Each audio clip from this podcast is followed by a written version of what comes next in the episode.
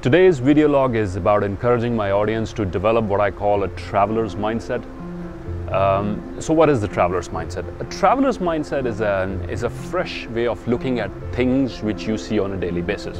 Uh, see, the challenge with not um, looking at what you already have available with you with a fresh pair of eyes might be that you overlook a lot of resources, a lot of opportunities, a lot of good things that are around you. I mean, you know, there's this old story that goes, it's called Acres of Diamonds, and the stories of a farmer. Uh, that's the story that goes behind one of the biggest diamond mines in the world. It says, was discovered on the farm of this person who sold it to search for diamonds elsewhere. I'll narrate that story in another, in another video shortly, but it's called Acres of Diamonds, the stories of a, of a farmer called Abu Hafiz. Abu Hafiz who was living on a diamond mine for his entire life, had to sell his farm and look for diamonds elsewhere while he was occupying that plot of land which underneath which was the biggest treasure of diamonds in human history. That's how the story goes. Coming back to the traveler's mindset, a traveler's mindset is a unique way of looking at things, everyday things, things which you already have, which with a fresh pair of eyes. Why this video log? Because uh, a recent incident prompted me to share this with you. I stayed with my brother-in-law in Delhi NCR for about five, four or five days and not wanting to miss my daily fitness routine, I started using the fitness center that his apartment complex had, which was a very nice, very posh place. He had a nice fitness center, well equipped, as well as a nice sauna room, a steam room, and a very nice pool. By the way, this is not that location. I'm at the JW Marriott here in Jaipur. It's a different location, but I'm talking about a couple of days back. If you saw my video while I was in Noida, that's what I'm talking about.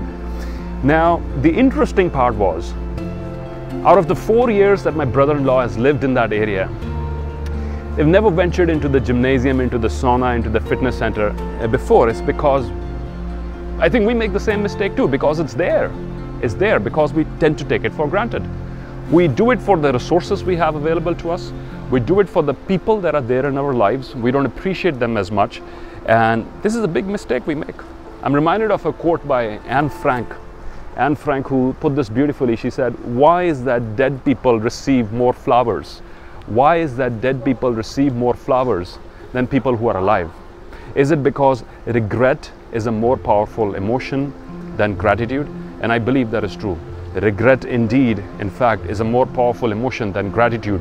We, we think about appreciating people after they are no longer there. We think about the resources when a traveler comes in and points it out to us.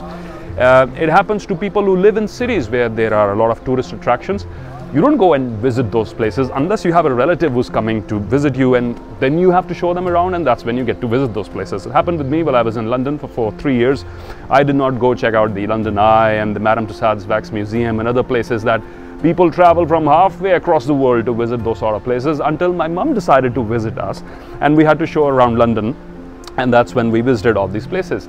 Developing a traveler's mindset is developing a sense of appreciation for all the resources that might be in our vicinity, but we are not using them well. Don't let go of this opportunity. Every now and then, come back into your everyday surroundings, whether it's your workplace, whether it's where you live, whether it's your relationships, and take a fresh look at what is available to you. I think um, it will be a life of great poverty, and I use the word poverty here deliberately. It would be a life of great poverty for the individual who does not know and who does not appreciate what he already has. It would be a life of great poverty for an individual who does not know, is not aware of, and does not appreciate of everything that he already has, of the gifts that are available to him. While he's busy searching for other things, while he's busy running after things that he seeks, that he desires, failure to appreciate what is already there is poverty. Gratitude for what we have available is a true feeling of wealth, of abundance in every aspect. So develop a traveler's mindset and develop a sense of appreciation for what you already have in your life. Thank you, and I'd like to say goodbye from this lovely property here in Jaipur, the JW Marriott.